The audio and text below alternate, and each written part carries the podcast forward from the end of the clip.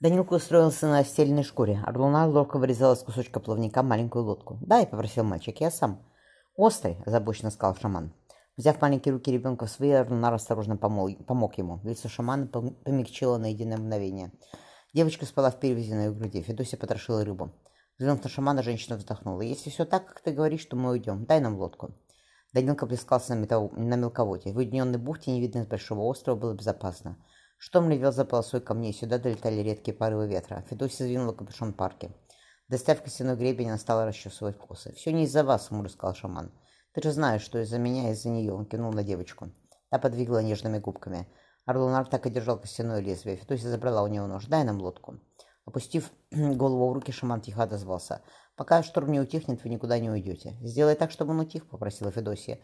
«Я видела, что ты можешь». «Мог», — Орлунар поднялся, «но теперь духи просят жертвы, как осенью». Шаман играл за Нилкой, запуск... Э, за Нилкой, запуская лодку. Федосия покачала девочку. Про себя она называла малышку Марфой. Женщина шепнула. «Не будет больше никаких жертв». Тогда она очнулась от плача. Данилка подполз с ней и зашарил рукой по, рукой по промокшей парке. Все тело болело.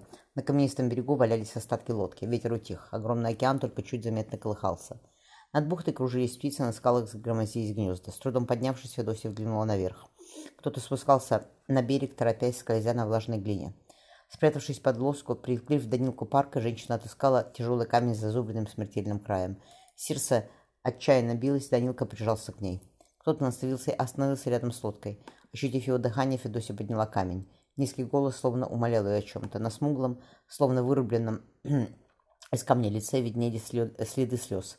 Высокий в кожаной, отделанной перьями парке, мужчина помог ей подняться на ноги. Устроив Дани... Данилку э, в перевязи, Феодосия дала ему грудь. Мужчина, побледнев, отступил, отступил, отступил на шаг. Отведя глаза, он произнес то же слово, указывая на вершину холма. Федосия пошла за ним. Маленькой землянке пахло смертью. Федосия наклонилась над родильницей. Темные глаза женщины подернулись дымкой. Дитя такой слабо хныкало. Завернув девочку шкуру, Федосия устроила свои перевязи. Умирающая женщина, найдя руку Федосии, крепко сжала ее, не отводя взгляд от дочери. «Выкормлю!» Она села, стерла холодный пост лица женщины. «Не волнуйся, я ее выкормлю!» Услышав уверенный голос, родильница потянула Федосию к себе. «Мия!» — она коснулась темных волос девочки. «Мия!» — много позже Руна сказал ей. «Это значит та, что наверху. Так называют ребенка, когда просят духов прийти за ним». Пухленькая малышка спала на нарах, укрытых шкурами. Девочка прижалась к Данилке. Сын пробормотал. «Тепло». Мать умирала быстро. Указав Федосии на чистые нары, Орлунар задернул за собой завесу из тюленей шкуры. «Ты убил свою жену?» — спросила на Орлунара весной, когда девочка бойко ползала по зеленому склону. «Я бы скорее убил себя», — хмуро ответил шаман. Я взял ее руку и ждал, а потом, помолчав, он тихо запел. «Если бы ты была моей женой, я определил бы тебя в лучшую парку и положил бы рядом твои иглы, твои корзины, ножи и шкуры. Ты, ты бы сидела в теплой сухой пещере, ожидая меня. Вместо этого твой дым рассеялся в небесах, словно ты была рождена рабыней, а не дочерью вождя, моя Таанак. Это значит вода, хмуро сказал шаман. Взяв на руки дочь, Ардунар долго стоял на обрыве холма. Я не мог иначе, объяснил Ардунар, когда дети уснули. Они с Федосией разделали рыбу. Я ее сжег на берегу. Так делают с рабынями, она была свободной женщиной. Ее отец сильный вождь на восходе солнца, шаман указал на восток. Там есть земля. Присыпав рыбу солью, Федосия уложила тушки в плетеную корзину. «Много», — ответил шаман, — «и много людей.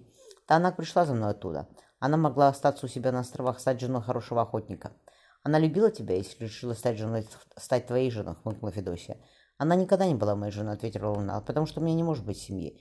Иначе духи разозлятся и нашлют на нас ветер и голод.